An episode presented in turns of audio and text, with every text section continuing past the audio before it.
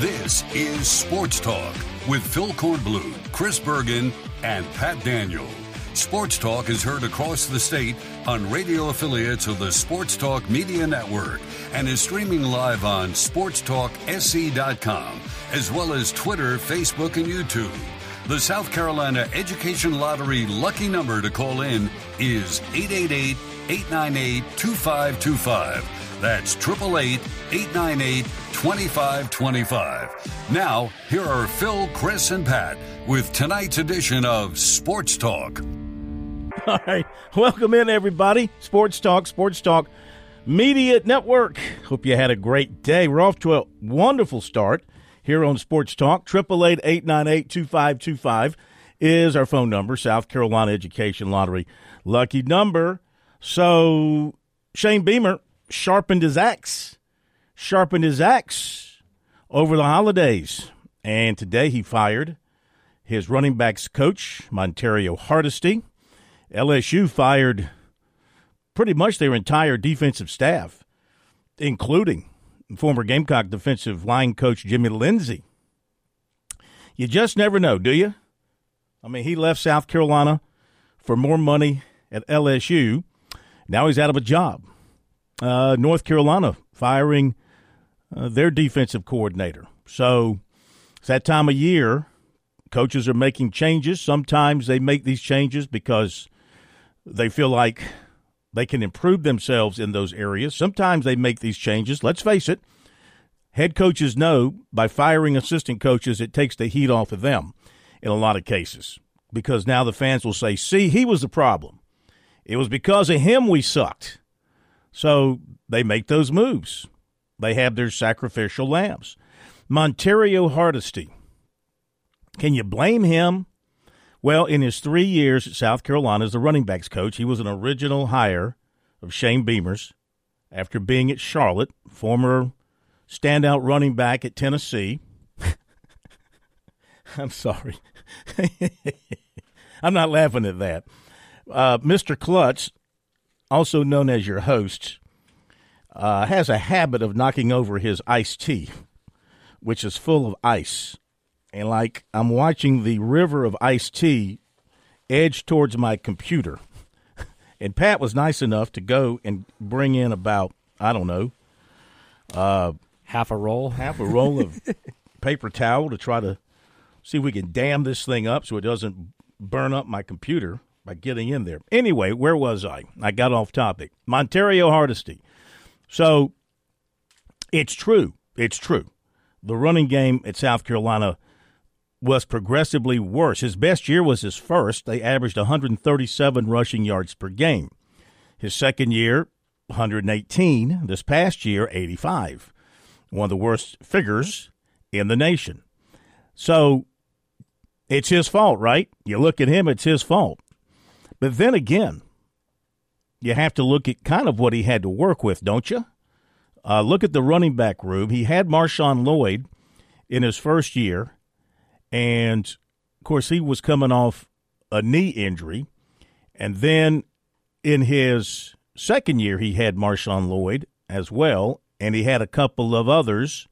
Um, hang on, hang on a second. His first year, he had Kevin Harris, and Kevin Harris was coming off a thousand yard year, uh, had about 600 or so yards that year, and then went on as a six round draft pick.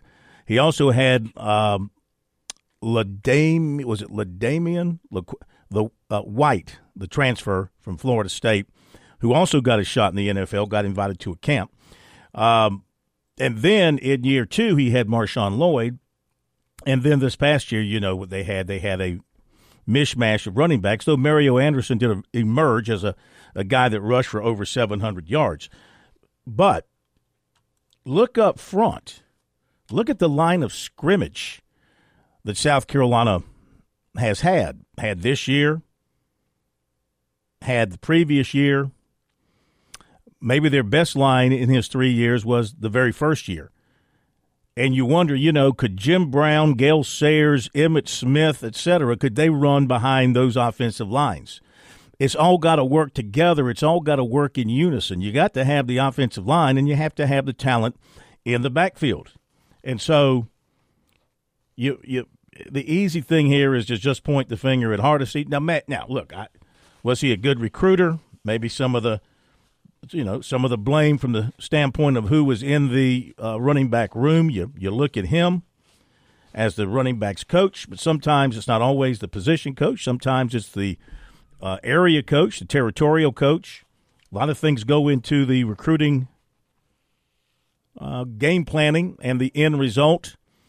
And a lot of times now, it's not about the recruiter or it's not about the position coach. It's about the dollars. And maybe South Carolina wasn't paying enough money to some of these better running backs to get them to come to South Carolina, just like the running back at Washington, Johnson, who was a mainstay uh, in their backfield, uh, who was a transfer from Mississippi State, if my memory's right, visited South Carolina. They were in on him before he ended up going to Washington. Anyway, uh, that is that. Uh, South Carolina is now in the market for a running backs coach.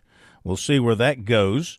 And also, Shane Beamer ha- put out a an alert for a commitment mid afternoon. They've got a few guys in for official visits, all transfers, and there's an offensive lineman from North Carolina Central who's a grad transfer who was the MEAC Offensive Lineman of the Year, FCS Third Team All American, and HBCU All American. Of course, All MEAC as well. Uh, it could be him. Uh, it was not uh, Huggins Bruce.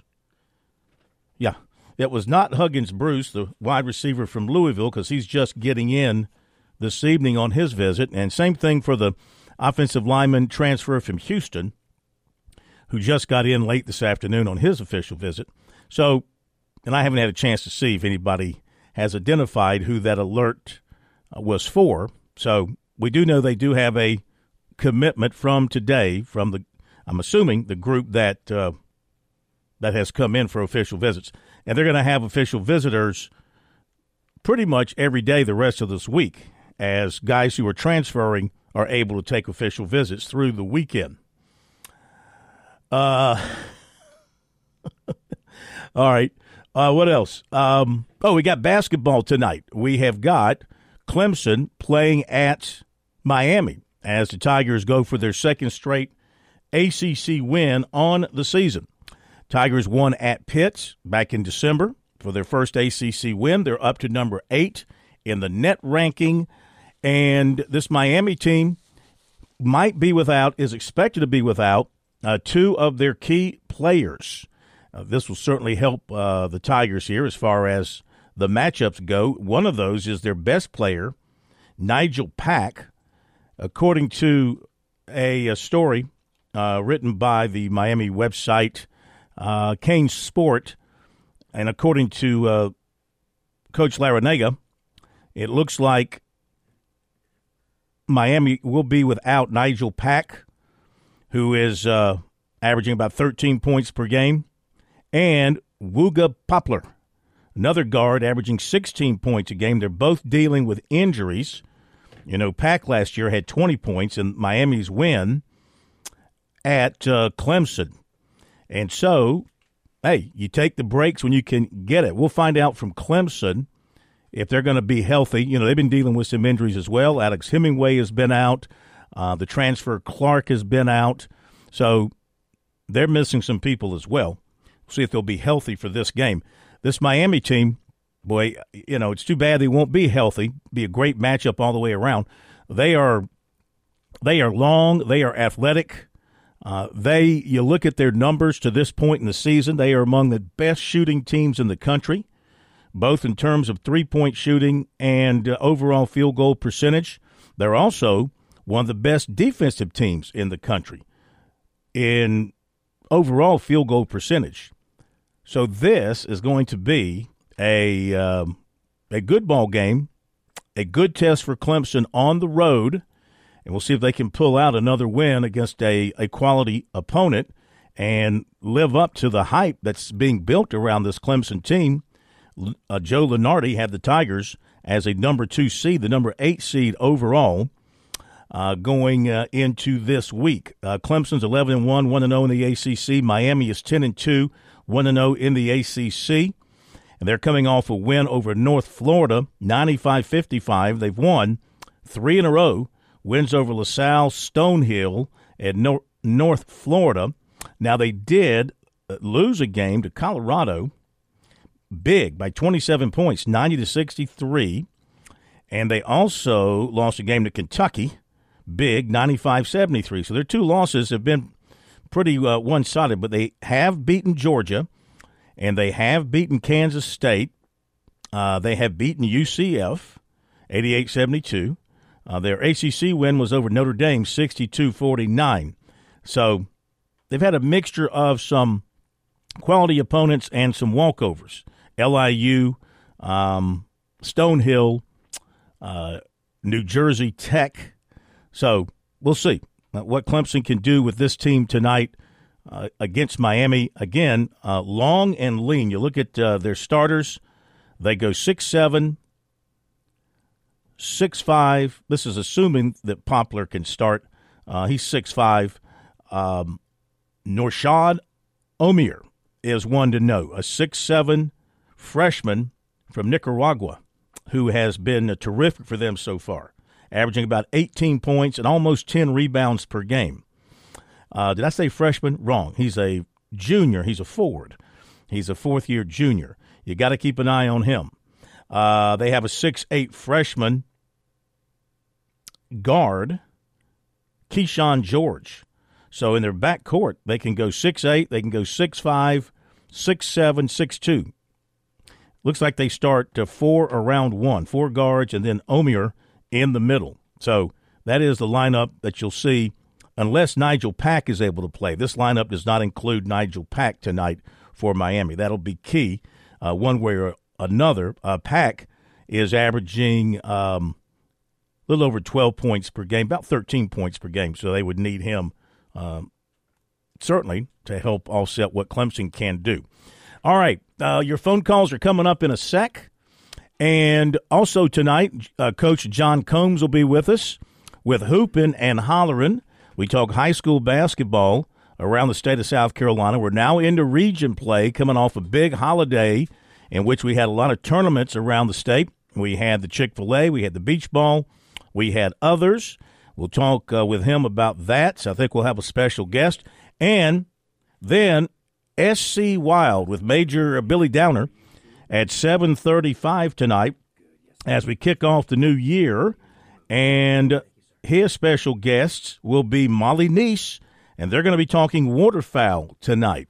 So you have questions about uh, waterfowl in South Carolina. This will be the time to call. Molly will be along. Major Downer will be along, and we will rock and roll with that at 7:35 tonight. All right. So we have set the scene for you.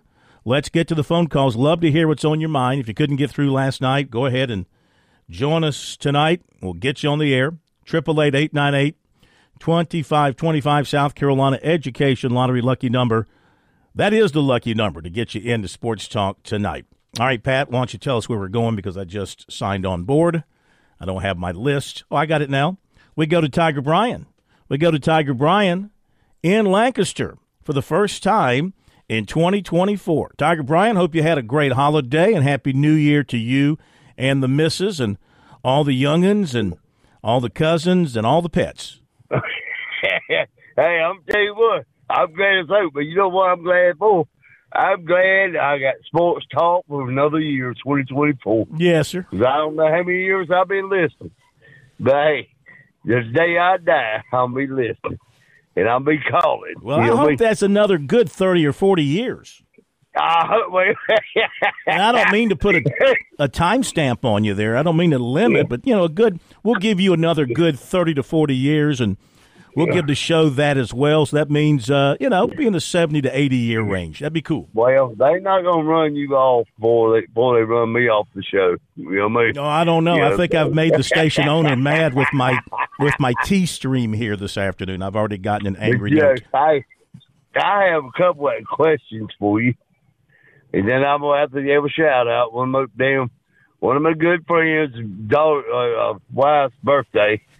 Yeah, I got to give her a happy birthday. They just do the show. They love, they love Tiger Bryan. They Gamecock fans too. they still love Tiger Bryan. You know, that's unusual. But Yeah. uh, but you know, Well, even Gamecock Larry loves you. Gary, Gamecock Larry loves you, Tiger. I Bryan. love Gamecock Larry too. I hope he's doing good. No, he's doing fine. We heard from him last night. Okay. He's he's kicking. I heard a little bit of it. I was I was busy with the wife, but anyway, Uh-oh. I got. uh If we hey, if we lose Shipley and Mafah, you think them young bucks quarterback, I mean, uh, running backs gonna be able to tote the note? Well, you'd rather have Shipley and Mafah back, if not Aye. both, at least one. You don't want to. But you know, if you're going to be young somewhere, running back is the place to be, because outside of learning pass pro, what do you ask him to do? Run the football, hit the hole, and score touchdowns. You know. So yeah, I think with the the quality of running backs that they have recruited, David Iziomi sounds like a Yep. really good uh, a really good running back prospect. Um, if they lose both of those guys, they'll be they'll be a little thin in the running back room. So you, you Well, really don't want to yeah. lose both of them. I would think that both of them would look at one another and say, "All right, you going? You staying?" and decide, "Okay, if you're leaving, I'm staying," or if you're staying, I'm leaving. Um, Unless they like each other enough and they uh, they have that kind of relationship where they feel like they can continue to work together. But you look who's in the running back room now. I think mean, it's stout. You, I, I, I'm going to jump in and disagree with you real quick. Just looking at it, I mean, Keith Adams has come in and he's No. a he's a bruiser. I mean, he could come in and replace replaces uh, Mafah as more of a goal line guy. No. Then you got more of the speed, Jarvis Green, but Jay Haynes is who I'd have my money on. The redshirt Mm-hmm. freshman uh, who came out of the state of Alabama.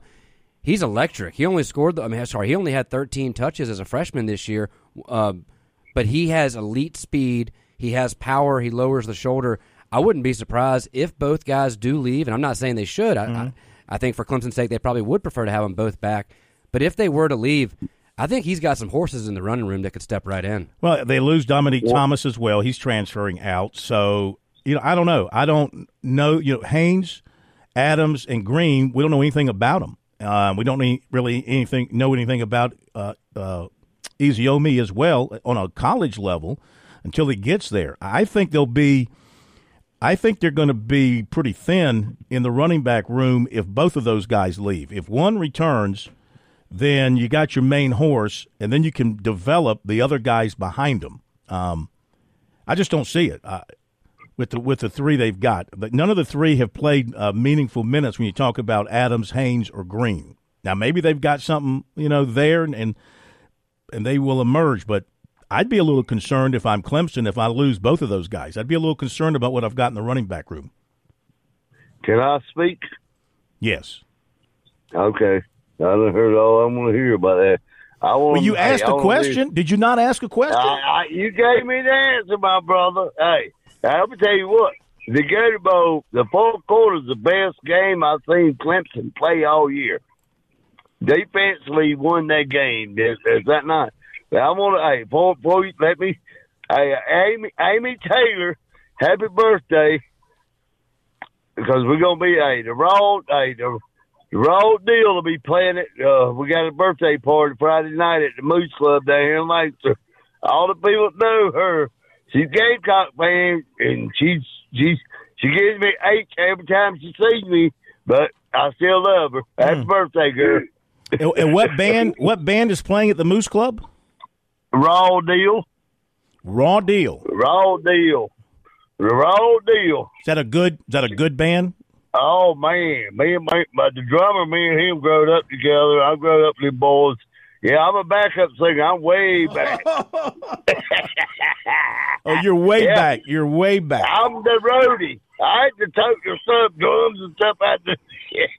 yeah, hey, they put they put a drink, of a beer in my mouth and said, "Damn, let me get up on the mic."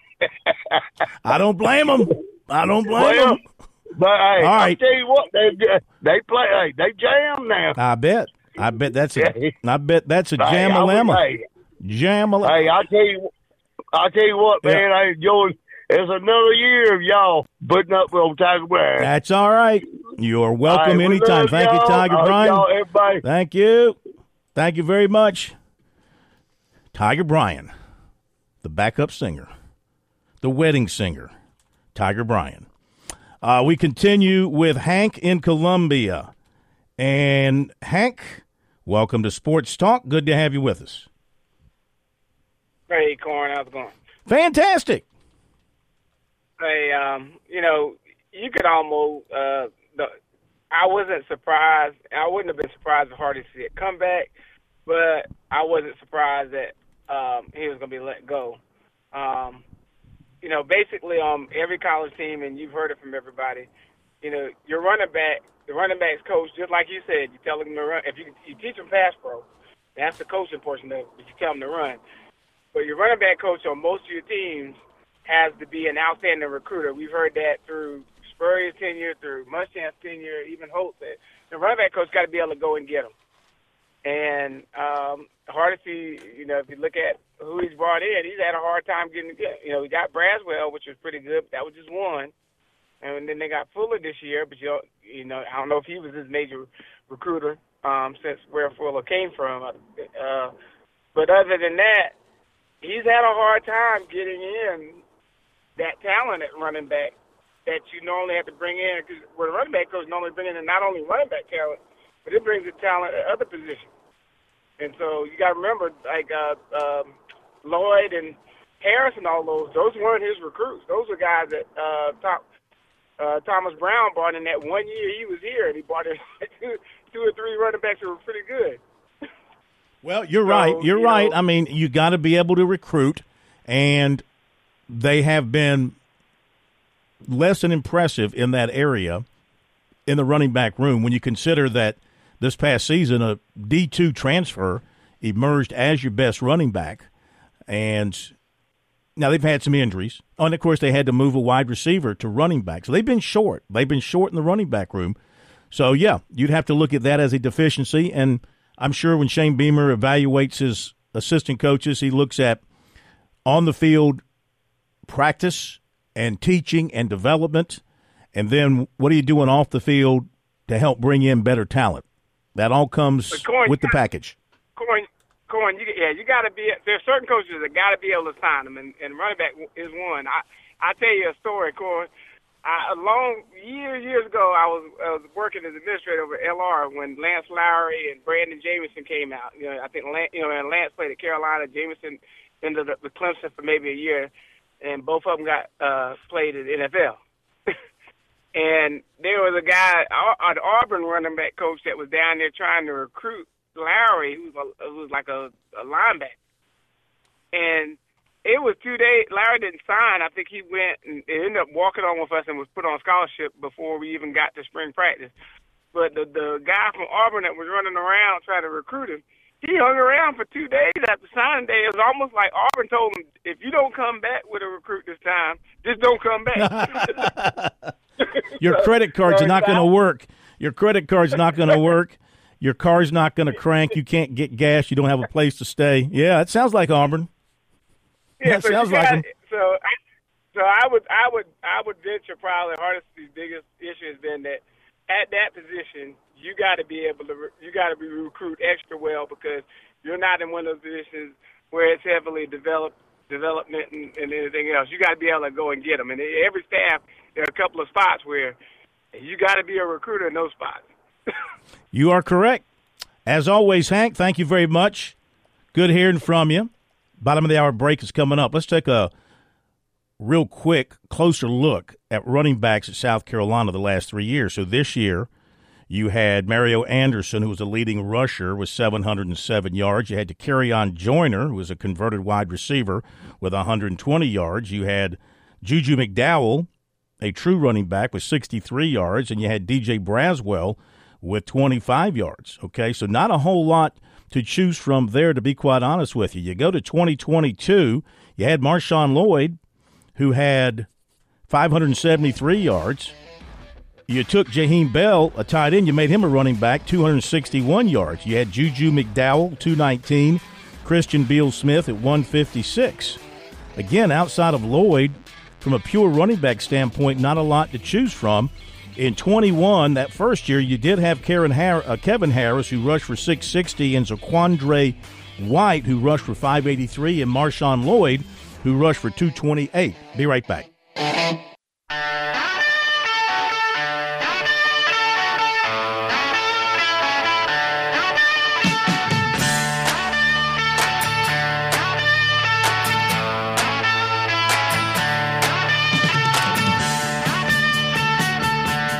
Right, we're back at Sports Talk, Sports Talk Media Network. Phil Kornblut, Pat Daniel.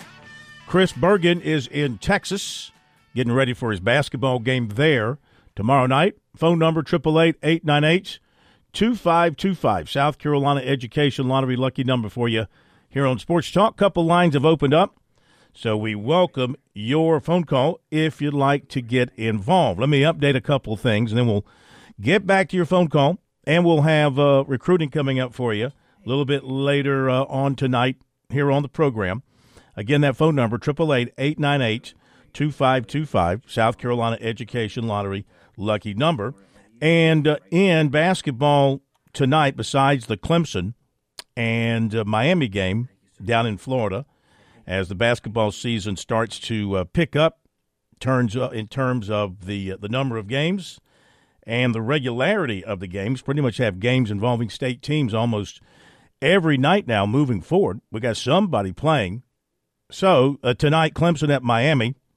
You got uh, Furman playing at UNC Greensboro. Wofford hosting VMI. It's Winthrop home to Longwood. Upstate at UNC Asheville. Presbyterian at Charleston Southern. And the Citadel, which had a very fine pre Southern Conference season, taking on a very good Western Carolina team down in Charleston. Sorry, that's the slate uh, tonight around the state. As far as the ACC and SEC schedule goes for tonight, as we start to, of course, get deep into league play. So tonight, around the ACC, you've got Georgia Tech at Florida State, Louisville at Virginia, NC State plays at Notre Dame. Uh, last night, North Carolina won at Pitt. Duke beat Syracuse. And who won that Wake Forest Boston College game? Anybody remember? Last night, Wake Forest versus Boston College. I uh, let's see if I can pull that game up real quick just to have that answer for myself. Wake Forest and Boston College. Uh, Wake won it 84 78. Okay. And the SEC uh, tonight, as far as uh, the basketball slate is concerned, of course, South Carolina opens up on Saturday at home against Mississippi State. The uh, SEC, they have any games tonight? Uh, let's see. Uh, Tuesday, January. No, so they don't play again. They had a couple of games last night. Uh, Tennessee won big over Norfolk State, 87 50. Auburn beat Penn, 88 68. And so Saturday, SEC play begins. Mississippi State at South Carolina. That'll be the 12 o'clock game on CBS. It'll be Kentucky at Florida, Georgia at Missouri, Auburn at Arkansas, Alabama at Vanderbilt, Ole Miss at Tennessee, and LSU at Texas A&M. Okay, and the USC women play tomorrow night down in Florida. All right, triple eight eight nine eight two five two five. Let's continue to roll with your phone calls as we go to Andy in Columbia. Andy, it's so good to have you with us here on Sports Talk. Welcome in. Hey, Corn. Hey, Pat. First off, I thought at the Moose Lounge it would be Rocky and the Bullwinkle Group, but you know that's just me. But uh, moving on, does Mr. Well, wait, coach? was that was that was there something? Was that a joke? Were you trying to make it funny? I just went over your head, Corn. That's all right. I didn't. Even, what? All right, go ahead. Do better. Uh, Coach Beamer, in my opinion, needs to quit putting out these commitment alerts because it seems like he's kind of struck out on a few this past uh, portal um, run. Right? Uh, He's had some people that have that have claimed they're going to commit, and then when the commitment comes out, they're gone into a different direction. Meaning the two Vanderbilt people. Uh, yeah, yeah, you're right. Both from the same school. Yeah, you're right. You're right about that. Yeah, Yeah. the quarterback and the Now- wide receiver. hmm What's the possibility for running back coach if the man who was up in Charlotte and just got canned Mm. comes home to Columbia to be coach, or are we just too cheap to pay him the money to get him to be coach? You're referring to Deuce Staley. That's right. Yeah. Um, did you say he just did? did He got when when they got rid of. Uh, was he canned? Was he Uh, canned with, uh, yeah, with Frank Reich? yeah, yeah, he got canned with them. Well, uh, you know what? That's a great point, and it makes a lot of sense when you think about it. Um, a great Gamecock, wonderful history, NFL experience.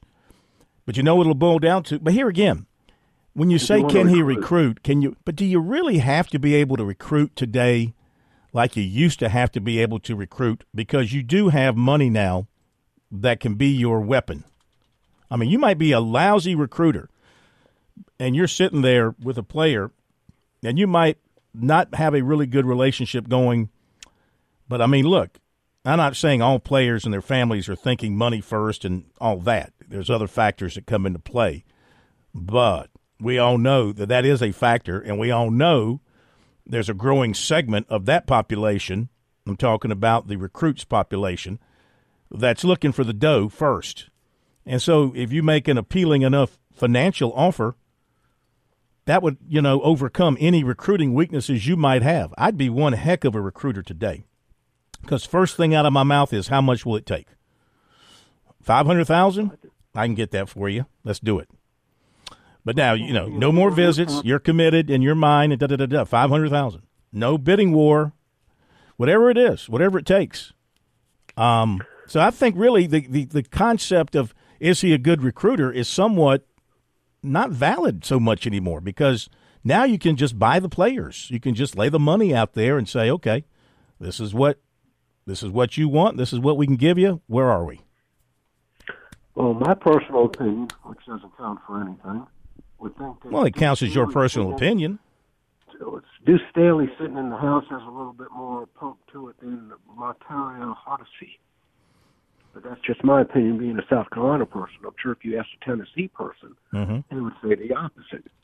But you know, but the big question is: Is this university willing to put the money up to bring home a star as Deuce Staley was here, and bring him back into the fold? Well, I would say that they would if that's the guy that Shane Beamer wants. I would think they will come up with whatever package it would take. If Deuce Staley is the best candidate for the job, if he wants the job, if he's the best candidate for the job, then I would say that they will come up with the money. Uh, they have done so before, and I think they would do so again. You look at what they were paying Hardesty, and How much was he making? let's see here. Um, well, his his first contract was three hundred thousand. That was through December thirty one of two thousand and twenty two. I think it went up. I think he got a a bump in there somewhere after that. But I don't think they were paying him a whole heck of a lot of money. I don't. I, in terms of what of what teams pay their assistant coaches today, I don't think they were breaking the bank there. Now, do we know him another year?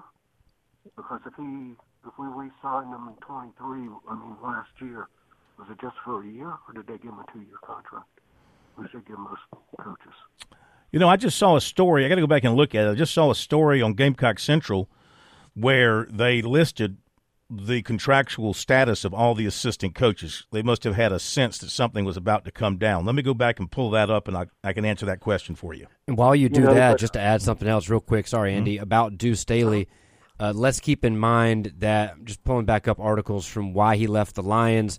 The Lions let him out of his contract so that he reportedly so that he could be closer to his mother, who was dealing with health issues. And remember, Staley was here in Columbia.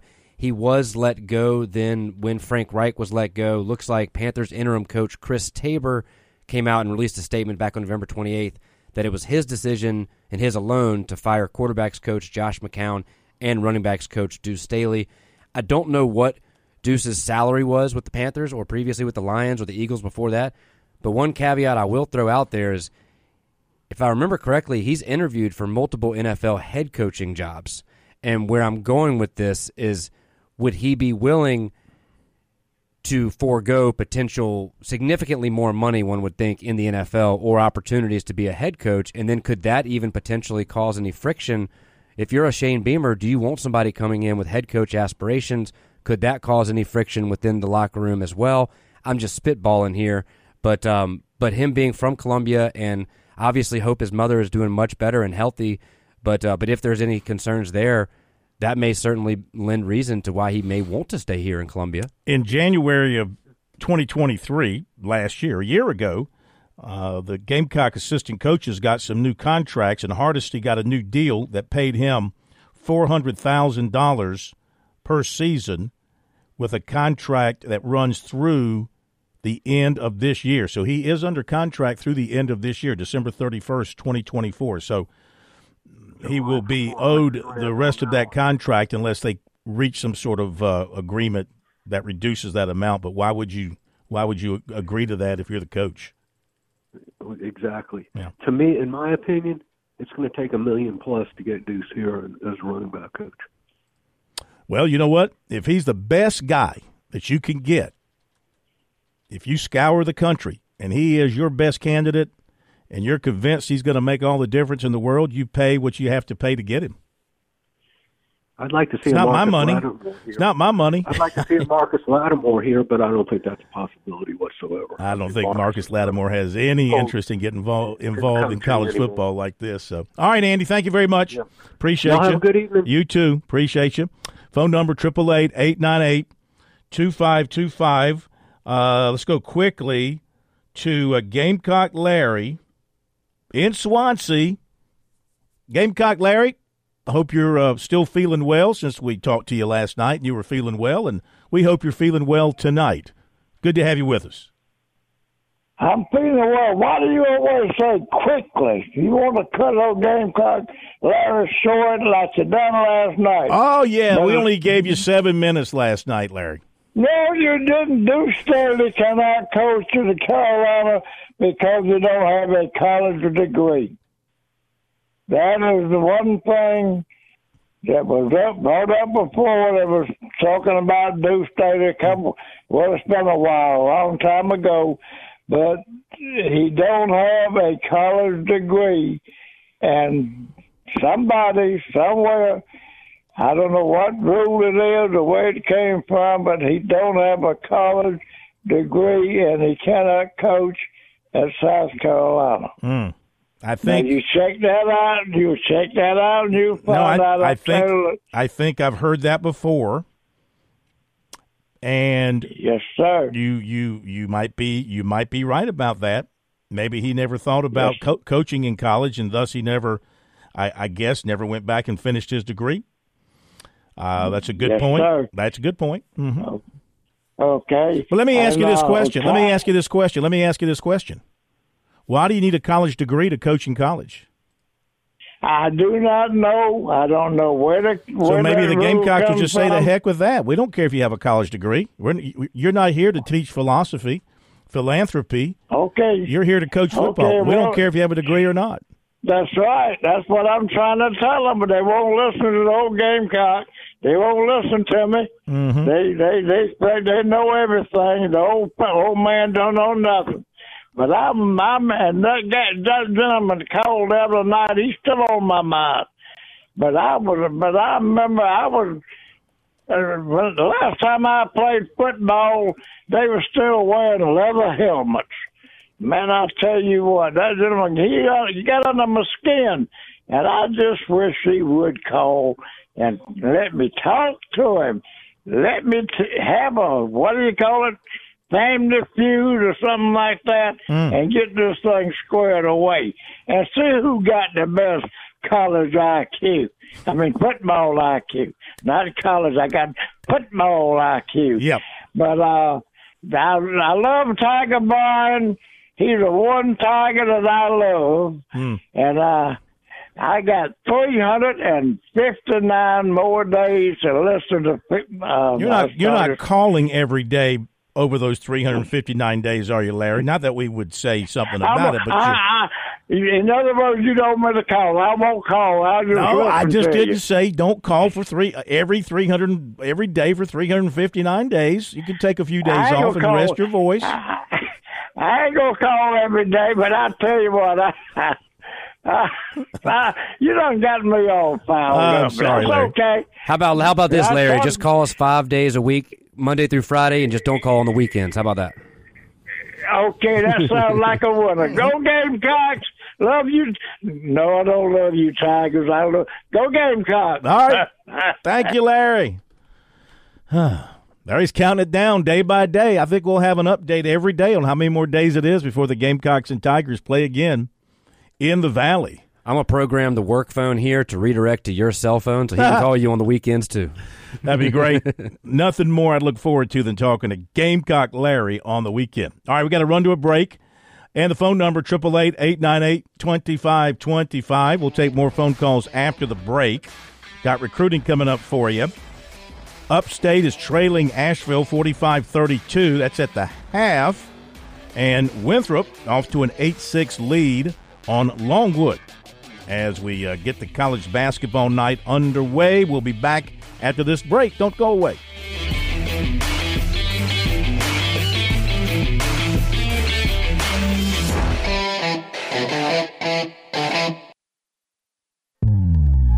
Call Lawyer Lisa. Experience the difference with Lawyer Lisa. Hi, this is Lisa Hostetler Brown. If you or a loved one are over 65 and haven't completed a long term care planning consultation, now is the time. Did you know that if you aren't able to afford the high cost of skilled care, your assets can be rapidly depleted to only $2,000 unless you plan five years in advance? Visit lawyerlisa.com to see how we can help. 7511 St. Andrews Road, Irmo, South Carolina. George Bryant for Tsunami Bar Sports, our inventor, David Abernathy, has always said Tsunami Bar technology allows us to take the training to the grass. Now I know through my sport of golf that natural agility can be converted to athletic ability. And why is this, Tsunami Robbie? Transferring the training to the grass. This may be the most undervalued characteristic of the Tsunami flexible bar technology. The Tsunami bar action loads and unloads at the concentric and eccentric transition points. This is what we call reversal forces, and the Tsunami bar is the only bar and training device that I know of that can train these reversal forces adequately at speed. Hey, this is Phil Kornblut. The Tsunami Bar is a terrific training device, whether you're working on your fitness or your golf game. It's convenient, it's easy to use, and you won't feel beat up afterwards. Be sure to click on the digital ad on sportstalksc.com and get 5% off any order using promo code BBB5. Don't wait, order today.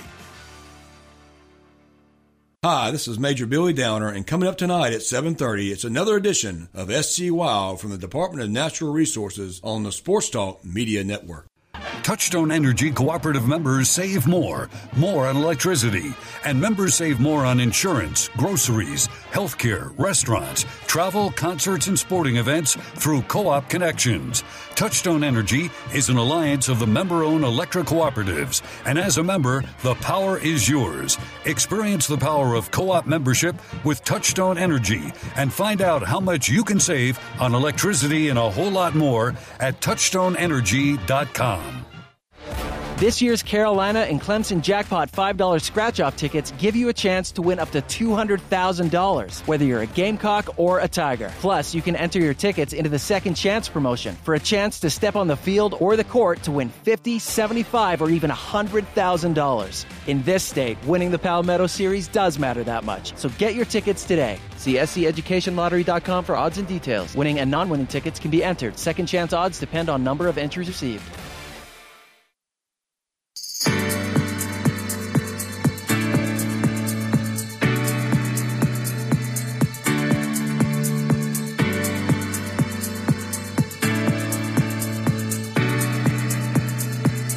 Back to your calls in just a second. Triple eight eight nine eight two five two five is the number. Pass along a few other quick notes. Coastal Carolina and East Carolina announced future home and home football games. They last met in the 2022 Birmingham Bowl. East Carolina won that matchup 53 29, and they will play first in Conway September 13th, 2025. Then in Greenville on September 9th of 2028. Okay? That's a natural good matchup there, East Carolina, uh, Coastal Carolina. Clemson and Kentucky drew 3.43 million viewers in the Gator Bowl on ESPN as the ratings are coming out. Georgia, Florida State, they drew a rating of 5.2, which was 10.39 million.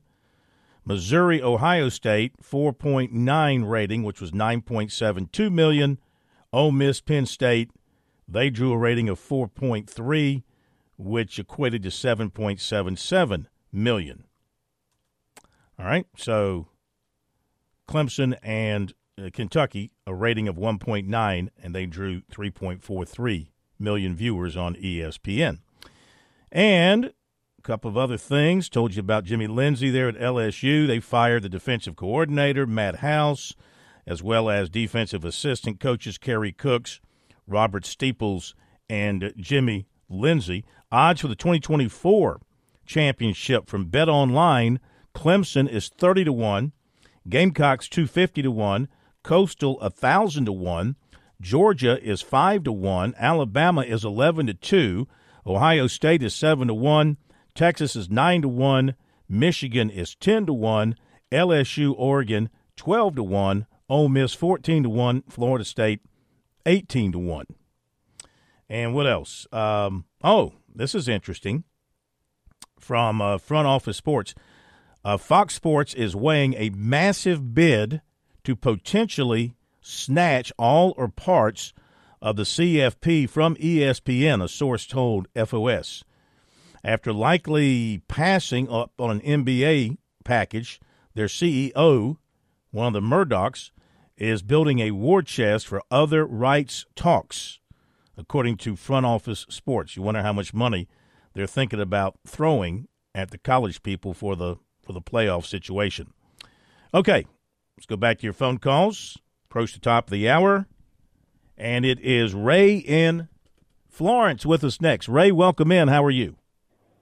Hey, doing good, Phil. Doing good. Hey, uh, you, at the beginning of your show, you were talking about the uh, line at South Carolina, and I really behind that line. And I know we got injured as the year went by, but that very first game against North Carolina, we didn't do so hot, did we?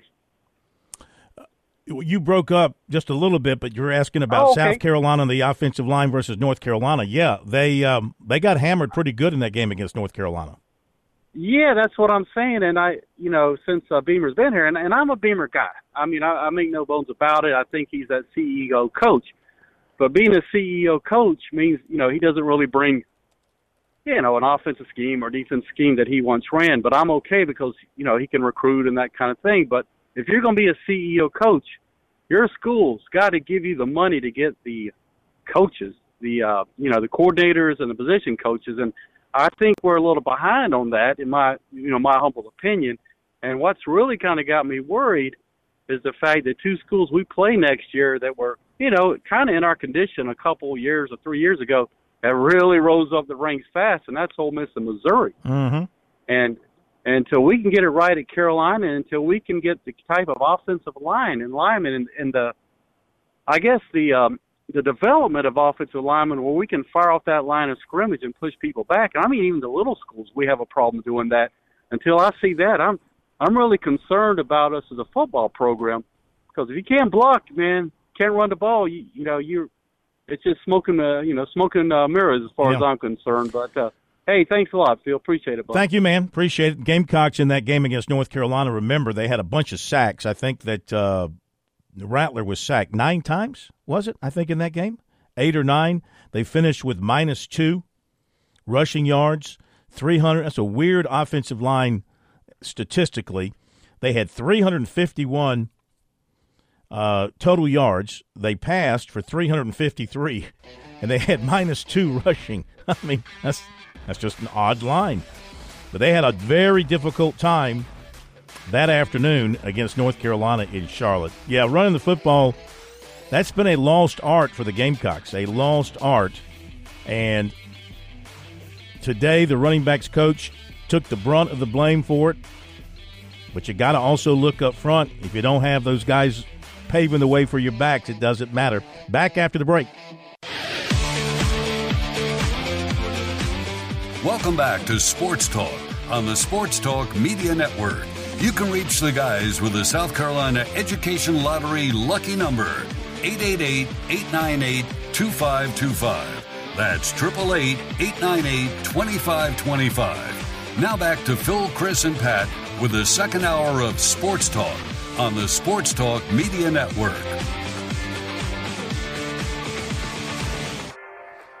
All right, everybody, welcome back to Sports Talk, Sports Talk Media Network on this Wednesday night as we make that transition from football, football, football to basketball, basketball, basketball. We do love hoops, don't we? We do love our hoops in South Carolina. We produce great teams, we produce some great players. We've got some college teams off to excellent starts. We got some high school teams who had excellent pre-region uh, records, and now we're getting into uh, region play all across the state, working our way towards the state championships, which will all be played at the uh, Florence Center coming up in late February, early March. Time now for another edition of Hoopin' and Hollerin'. He's doing the hooping, we're doing the hollerin'. Coach John Combs joining us here on Sports Talk, AD at Spring Valley High School, former basketball coach himself. Coach, it's great to have you with us. Welcome in. How are you? I'm doing great. Happy New Year to everybody. Thank you, sir. We had a terrific new year. Hope you did as well. I imagine you watched a, great deal of, well, I know you watched some football being a sports fan, but I also got to believe you found some uh, good high school basketball and college basketball to watch. Well, there was great high school basketball just going in our own backyard at the Chick fil A Classic and uh, got to go out to River Bluff one day to watch some great games, and then had an opportunity to watch South Carolina uh, in their final pre-conference uh, tournament the other day on a pre-conference uh, game uh, past Saturday. So this, yeah, it's great for uh, basketball and all sports this, during this whole break. What did you learn about the the South Carolina teams that you saw playing in the Chick Fil A? What did you learn from watching those teams in action? Phil, I think it, uh, and Coach Bethea will talk about when we get him on here shortly, but South Carolina showed how good basketball talent we have in the state. I mean, you had Ridgeview who went 3 and 0. Um, they went from, in some rankings, out of the top 100 to, I think Max Preps is now number seven in the country mm. um, based off of that. And you know what? They've earned it. Um, you know, Gray Collegiate had a really good showing as well. Uh, Lexington High School had a great showing in the Beach Ball Classic. So South Carolina, and, and those are just those teams. There's other teams, other players that showed out on a very high level. And the other team that won the other bracket of the Chick Fil A Classic was coached by a South Carolina uh, uh, native in Jermaine O'Neal. So South Carolina basketball is very good right now. Let me ask you about Jermaine before we uh, bring in Dion Bethea. What about Jermaine O'Neal, the coach? We know about him as the great uh, high school player at Eau Claire and a great uh, NBA player with several teams in the league. What about Jermaine O'Neal, the coach? Now, it helps to have a son who's a pretty good player, but what about him as a coach? Well, I, I will tell you this. Uh, you know, it's not often. I, I will tell you this: if you can win a Chick Fil A Classic uh, tournament, any bracket, you're doing something right and he's got a lot of good players on his team. He's building a good program out there. Uh, you know, he's turning into a very good basketball coach, and that's no surprise. I mean, his high school basketball coach was probably one of the best of all time. Not what probably is one of the best of all hmm. time, and Coach Glymph. Yeah. And to have the type of career he had in the NBA, it should be no surprise that he's doing extremely well as a coach. What do you think of his son as a player? Man, he this was my first time seeing him, and I was really impressed. He's he's he's really good. You know, you always wonder about these guys that have a big time father and just how driven are they. He played well. I mean, I know he's picking up interest now. I think from Texas and uh, you know some other high major programs. So he he did himself a lot of favors playing in the Chick Fil A Classic. Let's welcome in Coach uh, Coach Dion Bethea, head coach at Gray Collegiate in Columbia. No stranger to winning uh, in season tournaments and postseason tournaments and championships. And Dion, it's great to have you with us. How are you? And happy holidays. Hey man, happy holidays, man. I appreciate y'all having me on, man. Listen, anytime we can get two great basketball minds together to hoop it up, we are more than willing to do so. So, first of all, uh, fill us in on the uh, the Gray Collegiate team, the the War Eagles, and how you feel you guys have played uh, to this point of the season as you get ready to go into region play. Well, we've been we've been playing really good, man. Um, you know, this is the first year. This is my tenth year at Gray, and um, you know, this is the first year we don't have a traditional point guard, so we're doing it by committee. But um, you know, a lot of the events that we're playing in, it only makes us that much better. You know, when we get ready to make a run for six. You know, uh, we went to Illinois and played four really, really good games, and lost in the championship game to a really good Hoover team. But um, you know, like Coach Combs said, the Chick Fil A Classic, man, it was in a national bracket, played against the number two team in the country, and it was a great game. I mean, it was 2,800 plus out to see it. Hmm. You know, and and the kids they they competed and they played hard. They didn't back down. I mean, a lot of people thought it was going to be a blowout, but you know, like Coach Combs said too, man, it's a lot of a lot of great teams and a lot of talent here in South Carolina. You know, so um, you know, but but once again, man, like, you know, with with my group, we got Trey Maddox. He's one of the top juniors in the country at six seven. You know, he's been being recruited by a lot of SEC schools and ACC schools as well. Um, Braylon Thomas, a six six senior, he's committed to Georgia Southern. Um, Ellis Graham, uh, 6'10 senior. He's down on his official visit at Charleston Southern, and um, I'm pretty sure that's going real well. And um, we're expecting a commitment either tonight or first thing tomorrow morning. And then we got Darius Carr, you know, six seven, um, senior that comes off of the bench. He's committed to um, Wingate, a Division two school, and uh, you know that's a great fit for him. And then we got L.J. Britt, really good junior. You know, so um, it's a lot of good talent there you know, we just trying to, you know, still figure each other out and still put it together, man, and um, you know, get ready, um, you know, to finish out the season because we don't have region games, of course, which is fine, but we replace them with better games anyway. So, are you facing the same situation that the football team faced? No region games.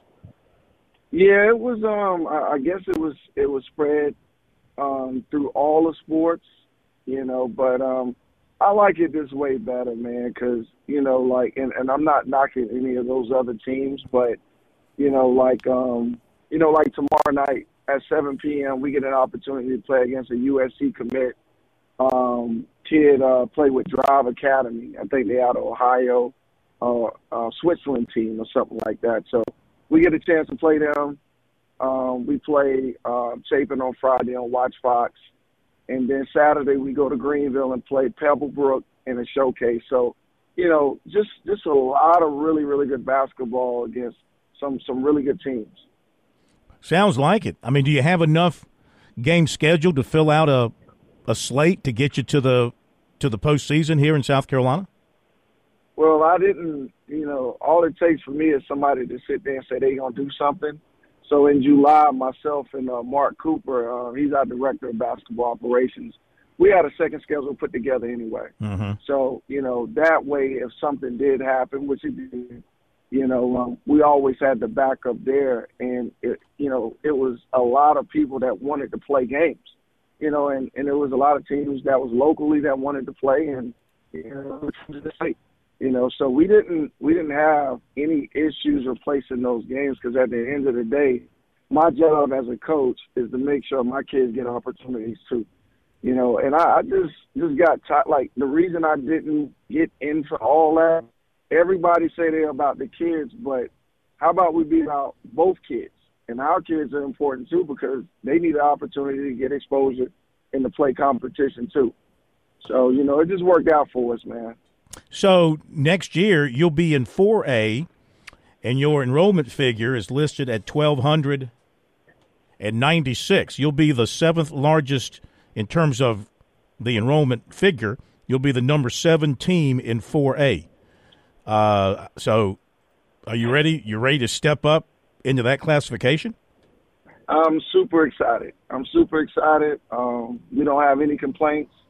Um, you know, uh, you know, it, it's you know, to me, I think the competition gonna be, you know, really, really good. You got to play every night, you know, regardless of what region they put us in. But Mm-hmm. you know, I, I didn't care if it was five eight. None of the coaches, you know, complained or said anything. You know, people keep talking about, oh, they going to appeal. Well, we never had not one conversation since we got back off the break about appealing anything. You know, our thing is we want to compete and we want to play against good competition, just like everybody else. Coach Combs, you want to jump in the conversation? Got a few questions for Coach Bethea? Well, one thing for Coach Bethea to give him credit, he's always plays really good competition. Uh, he's not scared to play anybody. We'll certainly play anybody, everybody. Coach, when you're playing these events, um, these high-level events, most I imagine a lot of them now have a shot clock. How do you like having uh, playing in those events to have a shot clock? And what are your thoughts about South Carolina trying to adopt one full time? Well, I just want to say Coach Combs is one of my favorite coaches because he sees the vision.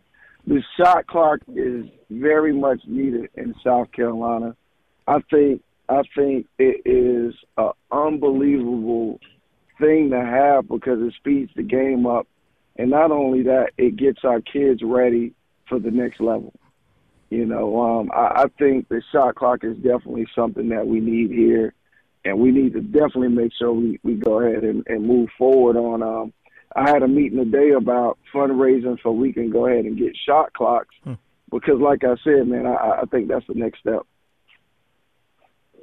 Well, Coach, talk talk to me a little bit more about Braylon Thomas and the, the, the showcase he had. I know he played extremely well, extremely well in the Chick Fil A Classic. What makes him such an impactful player for you? Man, I mean, he has a, a great body. He buys into the weight room.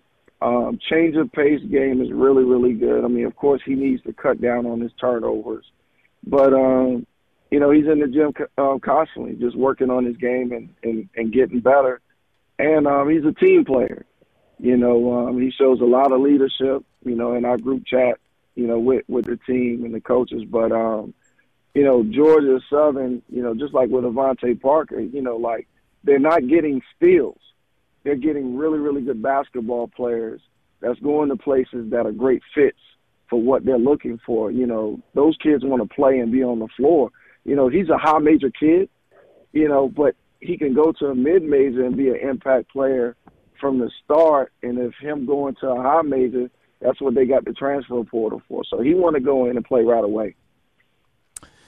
Well, I know that you don't have region games to worry about, obviously, but uh, Coach Combs, the rest of the coaches in the state, uh, they do, and things are going to get hot and heavy here over the rest of January and February, and the competition is going to be outstanding across the state, 1A through 5A. We encourage people to get out and watch some high school basketball in South Carolina. Absolutely. Summer Region play starts uh, Friday night. I know uh, Westwood and AC Flora go at it in a region, really important 4A region matchup. That's two top 10 caliber ones, and it won't be long. The Martin Luther King Day showcases will be going on, and, and uh, I know Gray Collegiate is number two in 2A, and they're going to be playing uh, Ridgeview, who's number one in 4A, Mm. um, and on that Monday. And so that's you got great basketball coming up, and like I said, with region play starting, it's going to be an awesome start to the basketball season. Well, we encourage everybody to get out and support these basketball teams. Dion, as always, thank you. Congratulations on the uh, terrific start. Good luck the rest of the way. We'll be keeping in touch as the season wears on. And Coach Combs, we thank you as always. Some hooping and hollering with us here on Sports Talk. We really appreciate it. Man, I appreciate Yeah, y'all. thank- Thanks for having me, man. Thank you, Dion. Yes, thank you very much. Thank you, Coach Combs. Okay, there you go. Hooping and hollering on Sports Talk every Wednesday night with Coach John Combs and a special guest that he uh, arranges for us. Let's update the basketball for you. Asheville 63, Upstate 40, Longwood 23, Winthrop 20, Virginia 14, Louisville 12, Florida State 12, Georgia Tech 7, Charleston Southern 11, PC 8, Citadel Western tied at 14. Be right back. We're with Major Billy Downer of the Department of Natural Resources. Major Downer, it's hunting season in South Carolina this fall, and folks need to be prepared from a legal standpoint. That's right, Phil. Everyone always needs to buy their hunting license or fishing license. Everyone always worries about losing their license. Well, now that's not a problem anymore because you can keep your license on your phone. That's right. Go Outdoors SC. It's an app. Look for it on your Apple or Android devices. You can buy your license, you can renew your boat registration, and it's all right there on your phone. Remember, Go Outdoors SC in your app store.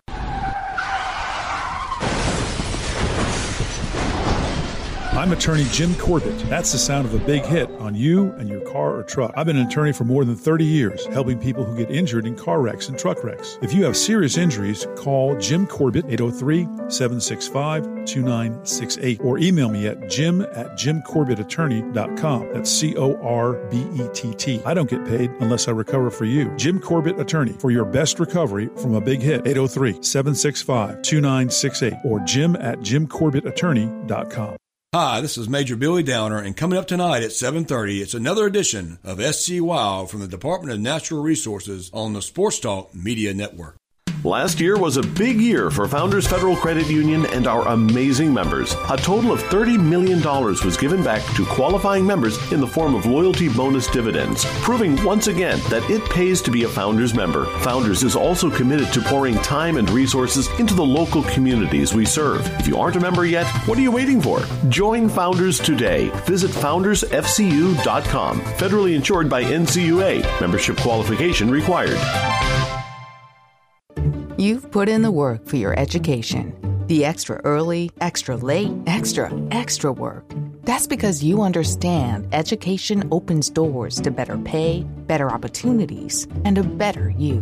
Being educated about playing the lottery is no different. It helps you be a better player, one who knows when to play and when to take a rain check. The lottery's a game, so let's keep it fun. Learn more at sceducationlottery.com slash better you. Touchstone Energy cooperative members save more, more on electricity, and members save more on insurance, groceries, healthcare, restaurants, travel, concerts, and sporting events through Co op Connections.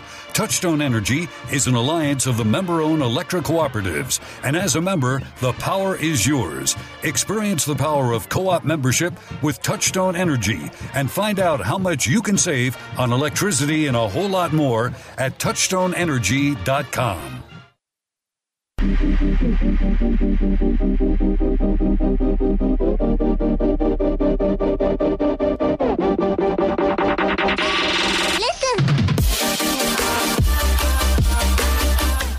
All right, time for the recruiting report. It is brought to you by our good friends over at Seawells, the very best in the catering business, not just in South Carolina, but all around the world. That is Seawells. You come on down and you work with the Seawells folks on your big events, and you can have them entertain your people there at their location on Rosewood Drive. Beautiful, beautiful building. Or they'll come to your location.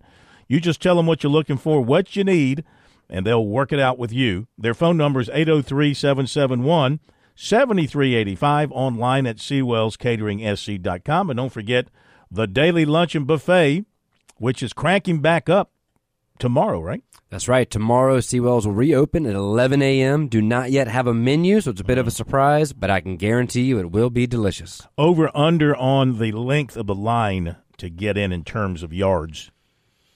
Ooh, in terms of yards. I could say miles, but I'm trying to be humble here. Yeah. I'm going to say uh, 29 and a half yards. Got to throw put right. about half in there, make it a little, little interesting, you know. That works for me. Make sure you get there 11 to 2, best buffet in the buffet business. That's at Seawells, across from the fairgrounds. All right, recruiting. South Carolina having some recruits in. Transfers. Of course, they got a commitment from somebody and don't know who it is yet. Houston transfer offensive tackle Ruben Unije, 6'5", 310, said it's not him. He didn't get there until late this afternoon. So he's taking his official visit. He spent a season at Illinois, then a season at junior college before landing at Houston. He's out of IMG Academy in Bradenton, Florida, and the Gamecocks actually offered him in 2017. before he ultimately committed to Illinois. He has also picked up offers from Virginia Tech, Southern Cal, and Colorado. Wes Mitchell, Gamecock Central, reported North Carolina Central grad transfer offensive guard and offensive center. Why did you say offensive center? Center and offensive guard. Torricelli Simpkins, 63305. He's at USC today. He might be one who committed, but don't know. He's a Charlotte native, third team FCS All American, HBCU All American, MEAC Offensive Lineman of the Year. ECU and Colorado State have also offered. Also scheduled to be in for a visit today, Louisville transfer wide receiver Ahmari Huggins Bruce. Gamecocks might be in good shape to get him, considering the ties. And here's a situation where maybe he wanted to get back home.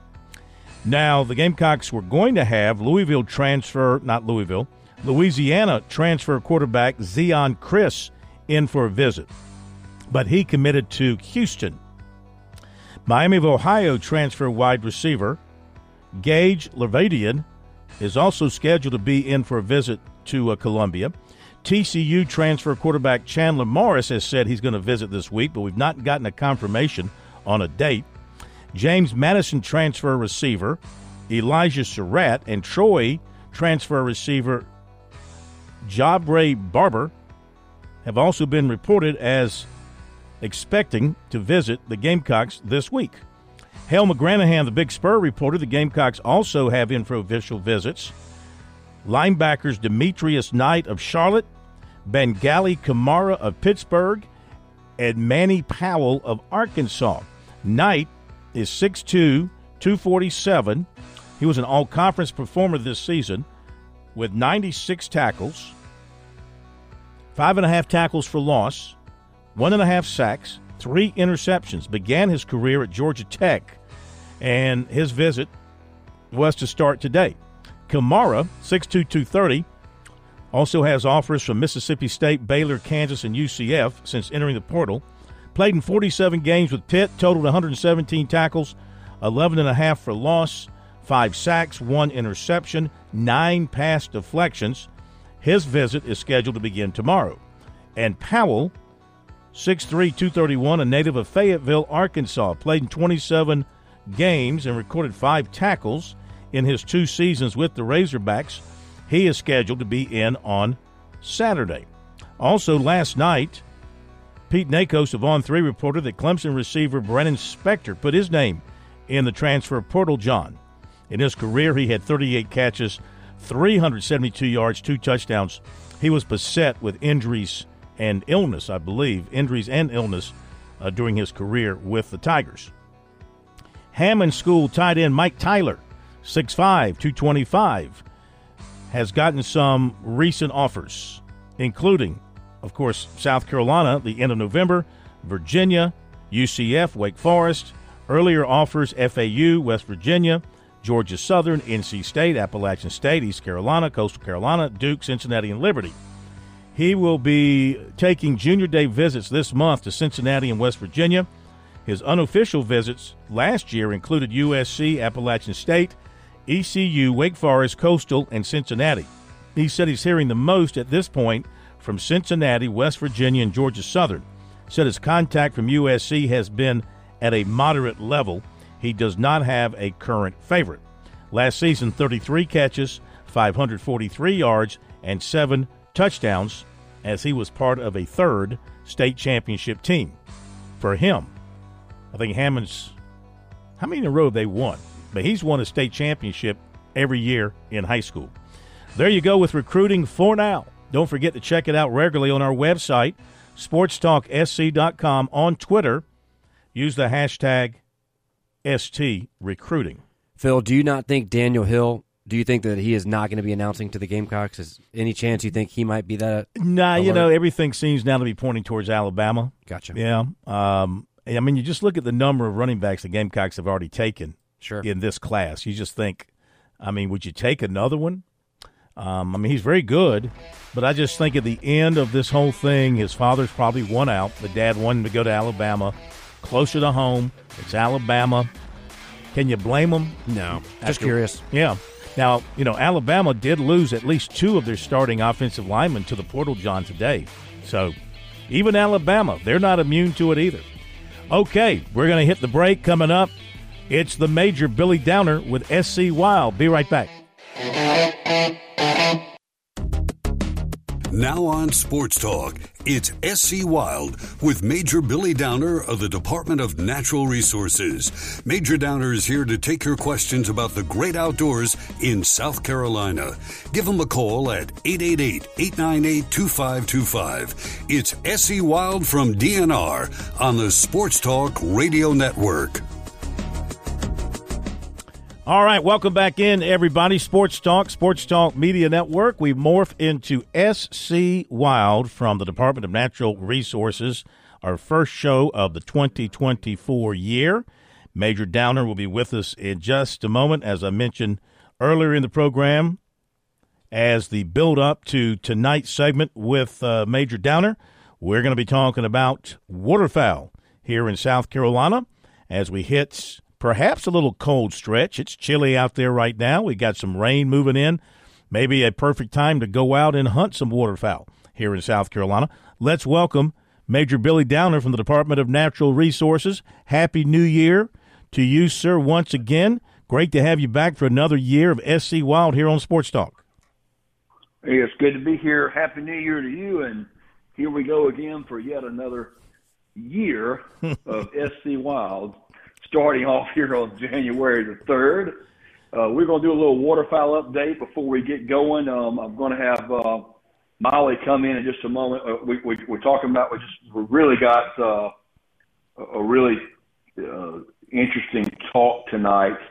Probably uh, folks may know about it, may not know about it. We're going to talk about uh, the influx of the avian flu that's been now come to light but first, I want to talk about waterfowl hunts uh, on our management areas, just to give folks an update. We kind of like to give you an update of where what the top areas are. And this year, right now, st- starting off the new year, looks like Murphy Island is leading the way, as it typically has, uh, with an average of 5.2 ducks per man.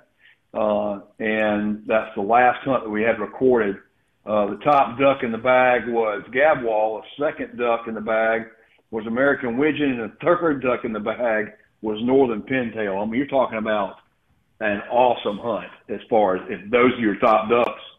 That's incredible. Gadwall, Widgeon, and Pintail. So really exciting there. Um, your your uh, your third, your, your second, excuse me, second uh, area basically for the for the last report would be the Cape, which is right there also at Santee Coastal um, at 3.9 birds per man, uh, ducks per man. Top duck in the bag there being Gadwall again, uh, and your number two duck or behind that was going to be would be blue wing teal, uh, followed closely behind by green wing teal. Uh, so yeah, that that's kind of indicative of what we see uh, as far as your, ducks um, in that area. A lot of gadwall uh, on the coast, pintails, uh, widgeons. Kind of fun to see widgeon be back in the bag again uh, at uh, Santee Coastal area uh, on Murphy Island.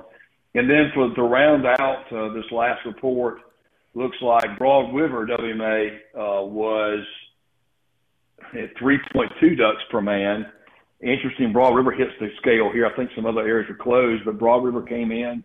The top duck there, pretty much the only duck there, was green wing teal with one gadwall. So they shot all green wing teal except for one gadwall. Uh, so that was interesting. Um, if you're looking to bag a mottled duck, Bear Island seems to be the lead on that.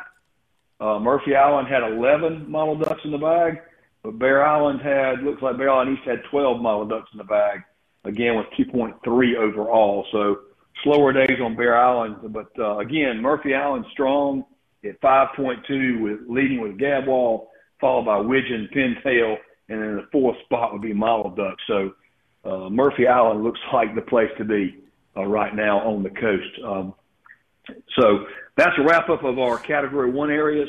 You know, those hunts will continue on through the end of this month.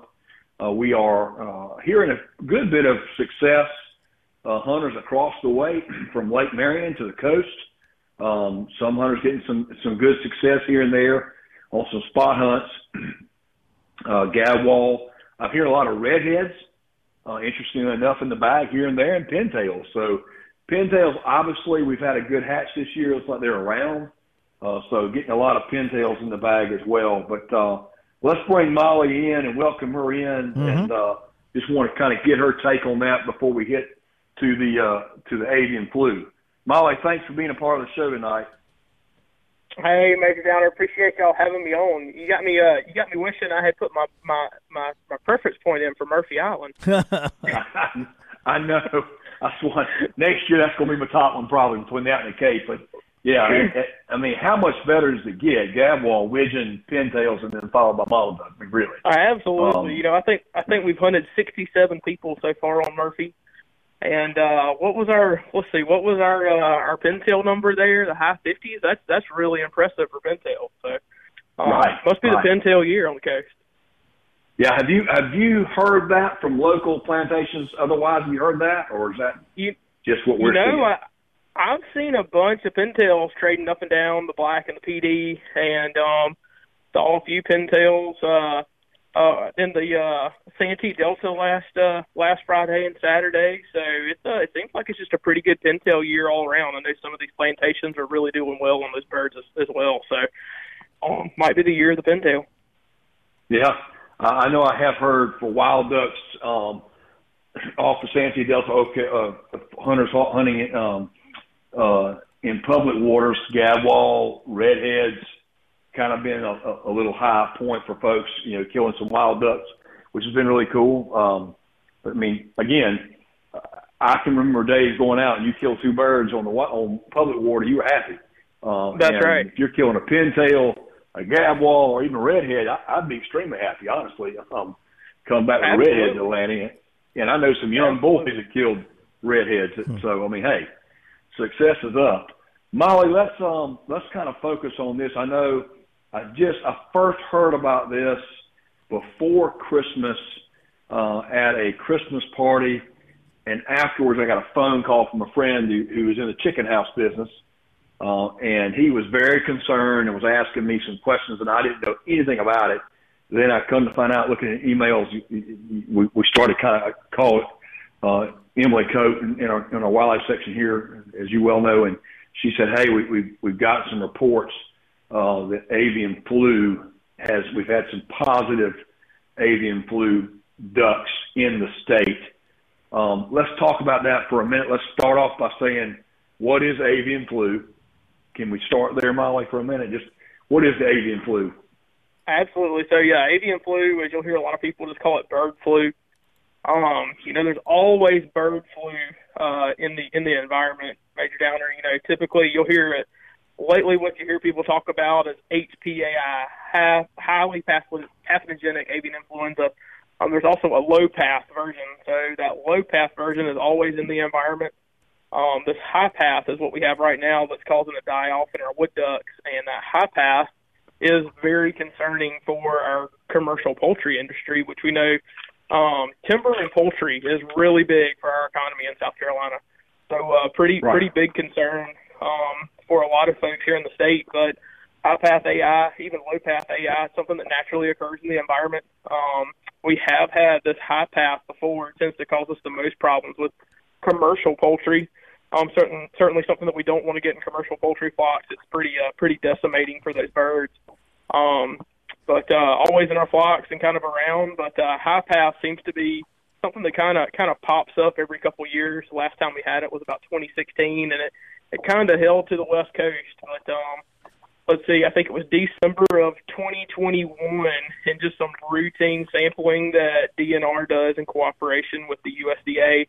Um, we'll swab, do some. If you if you've been on some of our state lottery hunts, you may have seen us using using these long cotton swabs to uh, swab the throats of um of hunter harvested birds, and that's actually how we detected high path AI in December of 21. Um, was the first time it'd been in the U.S. since 2016, and so just some routine monitoring and uh, found found us in in South Carolina and other parts of the Atlantic Flyway, and it kind of progressed across the U.S. since uh, since December of 21. But this wood duck die off that you referenced right before Christmas was really kind of the first big uh, waterfowl influence that we've had in South Carolina um, since we first found this in, in January of 21. So um, pretty concerning for a South Carolina waterfowl hunter. You know, majority of 60% of our waterfowl harvest in South Carolina is, is wood ducks. So um, if you're Right. someone like myself that likes to likes to hunt the woods and hunt the swamps, you know, wood duck's pretty important for us. So, um, but uh, I've seen some some die offs of 75 to 100 birds per site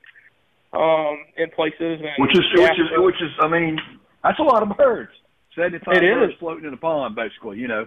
It it is you know it's, it's pretty pretty concerning you know you you go out to hunt or you're scouting to hunt and you you start seeing you know four or five wood ducks here or there. And if you've hunted recently you know some of these guys are thinking well maybe those are maybe those are cripples.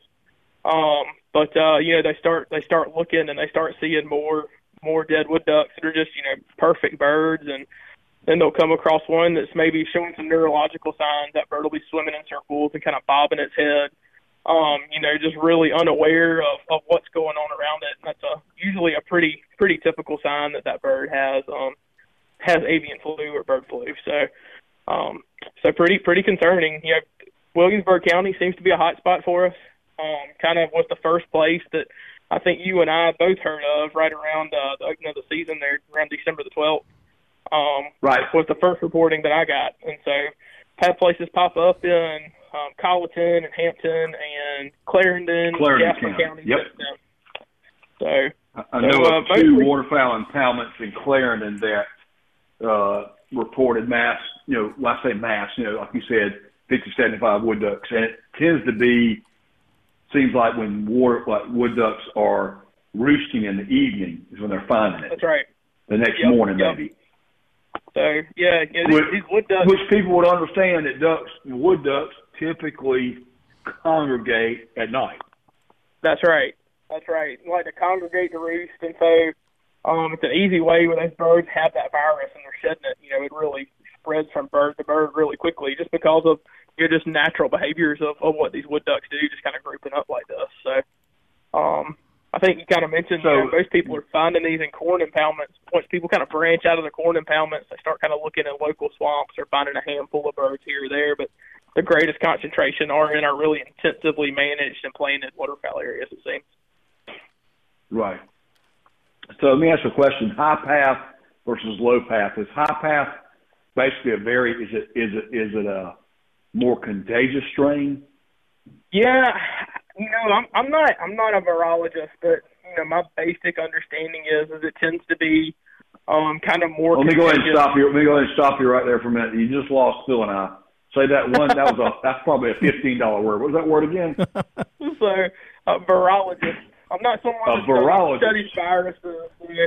Um, yeah, you know, I'm just just just a waterfowl biologist over here. But ba- based on what I understand is that you know Is that kind of like a um, duckologist? Because I'm. I like to think I'm a duckologist sometimes.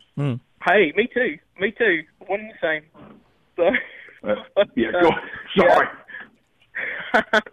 I think that yeah, that high path it tends to be um it tends to be, you know, I, I guess you could say more contagious and kind of um our domestic birds just can't really tolerate it as well. It's, it's pretty common for our wild birds to contract high path um and really persist just a healthy bird in the environment. You know, it's it's it's been pretty common the past couple of years for our hunters to, to harvest birds and when we're we're testing those birds, you know, hunter harvested birds test positive for high path.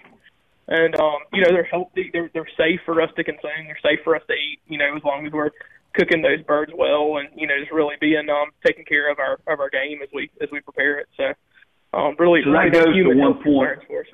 Well, that's one thing I want to point out. You know, in our public statement or in our uh, press release, we've said it's low risk to humans, and people are often quick to point out, "Well, I don't mean it's no risk." Well, you can never say there's no risk in anything. You know. That's right. But one of the things I always tell people is remember this when it comes to any wild game, deer, duck, dove, doesn't matter to me. Always, always clean it. If you smell something funny, if something doesn't look right, you know, you see, you know, I used to say this: if you see something green or anything, you, you know, throw that away. But that's right. If you take regular meat, it's got good good color, good smell, and whatever, and just normal smelling wild game, always freeze game before you cook it. Always freeze it. That's my rule. If you freeze it, that's going to help get rid of a lot of problems. And then cooking. Now, my first thing when you say cook it well, well, nobody does that. Let's be honest. If we're cooking right. game, we're cooking in medium rare. Come on, medium, medium rare. We don't cook it well, or it turns like into leather. So that's why I always want to point out: make sure to freeze game. Always freeze it.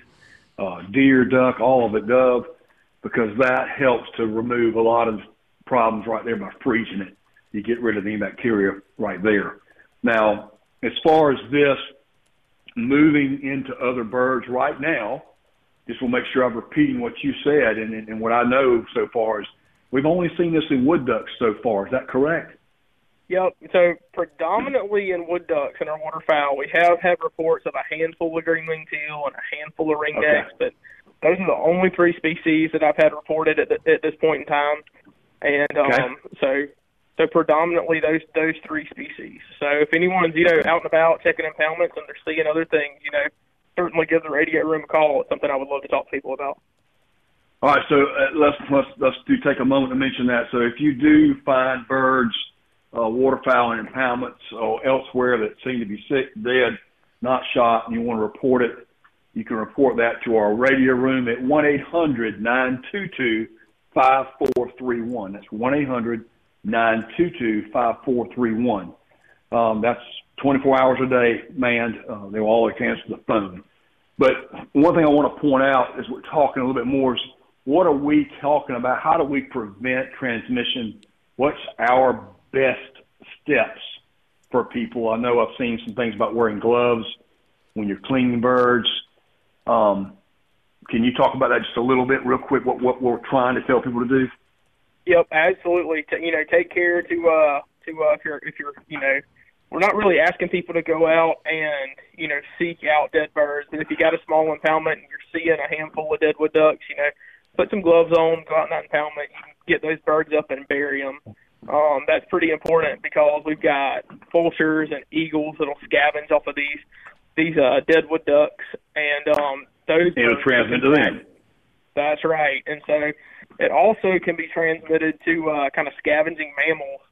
So, um, so foxes and coyotes and bobcats can also contract this. You know, it's even uh, a slight risk for um, for our retrievers. So, uh, Major, I know I know you're a you're a dog guy. You love you love I dogs as much as I do. So, um, you know, if you got a trained dog, the dog's got good bird manners. I'm still hunting my dog um, you know, just don't let your dog be be really mouthing and chewing or ingesting ingesting birds. You know, make sure you take birds from dogs quickly.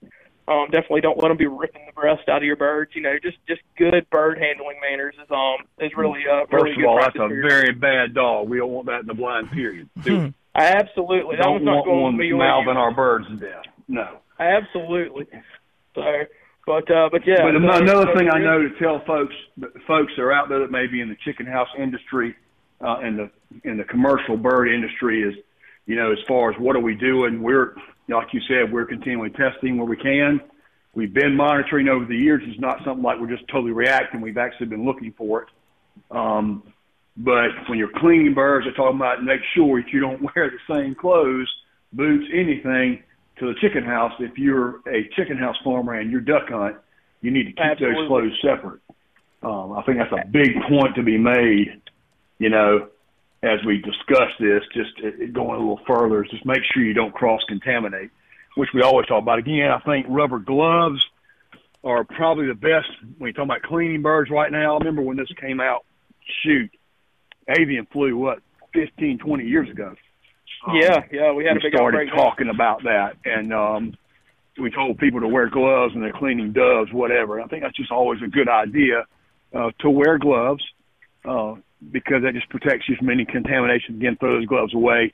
Um, you know, throw your trash, uh, bird parts, whatever. Make sure you throw those away. Proper trash can, trash areas, uh, recycling bins, whatever. Um, and wash your clothes. You know, after you clean that kind of thing. Um, just smart using your head, basically. But to date, as far as we know right now, and I am going to mention this lightly because I've heard this a little bit. I want to make sure we're being honest and truthful. Um, there hasn't been any reports of this in the mallard population at all uh, to date. We don't have any news of this being in any uh, impoundments other right now than wood ducks for the most part. Like you said, a few green wing teal, um, uh, ringnecks. As far as we know, this is a natural. Uh, this has been a natural uh, occurrence, Yes. correct? It just Absolutely. just it, it's just what happened. Absolutely. You know, folks that really track wildlife diseases um, really picked up on this as early as the summer of 2020, and um, we're telling you know biologists in North America to be aware because it was making its way through northern Africa and Europe, and it was likely coming our way. So this started in, in wild bird populations. So uh, that's that's where we first detected it here. So certainly comes from wild birds, and um, and like you said, you know, at this point, wood ducks and and and teal and um, a handful of ringnecks. You know, it's not really not really showing up in our mallards or black ducks or uh, really any any other uh, species of waterfowl right now, which is which is really good news. So. Super. So, what about other states around us? Do we know what's going on around us? Other states? Yeah, you know, I haven't I haven't really heard. Uh, last I heard, I, I talked to my colleague in Georgia. They weren't seeing any really any impact of AI um, before Christmas. I have heard of one or two small scale die offs in North Carolina related to wood ducks, um, and I believe those are pretty close to the South Carolina state line. So, as far as wild birds, those are really the only reports that I've received at this time, and um, as far as waterfowl is concerned, you know, we have throughout the last two years really seen an impact on black vultures in the state and uh, and a number of eagles. And so I really, you know, maybe kind of anticipate our eagle impact to maybe increase as we go a little further into the winter. And um, but the good news is, is eagles do eat uh, eagles do eat waterfowl, and they're going to be They do. scavengers too on dead waterfowl. Absolutely, and that's uh, that's how they can track that. So, but uh, the good news is, is once it starts warming up and we get to the summer, we should really see a lot of these impacts lessen and, and kind of kind of play out, which is which is good news. So. Right. So I know we've got a, just a few minutes left. Let me ask a question: Is there any any science to why it's wood ducks? You know, it's it's really not. It's it's really kind of caught us by surprise. Um, USDA does a lot of routine uh, testing throughout the year, and I think they've tested since May of 2023 close to 3,900 wood ducks across the nation, and only 22 of those have tested positive for high path AI. And so, uh, so yeah, the impact on wood ducks in South Carolina is, is pretty unique, and um, it, it's really it's really got us asking some questions right now as to why why wood ducks, and it could just be that you know this specific clade or or strain per se of uh, avian influenza, um, you know, really hits wood ducks harder than than you know a similar strain that we've had before. Kind of like we have human flu A or flu B. You know, there's different types of, of bird flu, and it just uh, it may impact our wood ducks a little more than than what we had in in 2021. And I, I would ask the obvious question: that wood ducks do migrate, so could it be a migration of ducks from out of state that came here and brought it? I mean, It could you know, be, you know, 'cause- yeah, it could it could be, you know, kind of anecdotally. Almost, I started uh, started receiving port, reports of wood duck die offs, I started having a lot of people tell me about killing banded wood ducks from from uh, from states in the Northeast. So it could have kind of been triggered by a migration event. Um, just kind of maybe these birds were had had high path AI and just kind of the strain of a migration just kind of you know tipped the scales for them. So number of things that it could be, but uh, I think the good news is is I have received fewer and fewer calls over the past three or four days, and so hopefully we're kind of hopefully we're kind of tailing off and things are kind of leveling out for us, and um and uh, we won't have many of these events for the rest of the season. Hopefully, my fingers are crossed. Absolutely. Well, Molly, I know I, I appreciate you coming back on the show. I appreciate your insight on this on avian flu. Again, folks, remember, it is naturally occurring, um, low risk to humans. We just, you know, ask you to clean birds with rubber gloves, freeze birds, cook them best you can, you know, to an internal temperature. I think the uh, the suggestion is 165, uh, and that removes any bacteria. But um, anyway, again, Molly, thanks for the show tonight coming in, and Phil, another first year edition of SC Wild. Yes, sir. Great way to kick it off. Molly, thank you. We appreciate you very much. Look forward to talking to you again. Yes, sir. Absolutely. Thank you. And major thank you. We're off and running. Great year of 2024. Look forward to seeing you soon, sir. Yes, sir. Take care. All right, there you go. SC Wild. And the news just breaking a few moments ago Will Shipley announcing he's moving on to the NFL. So there you go. Phil Mafah will have the ball if he wants it at Clemson. Talk more about it tomorrow night. Thank you, Pat. See you tomorrow.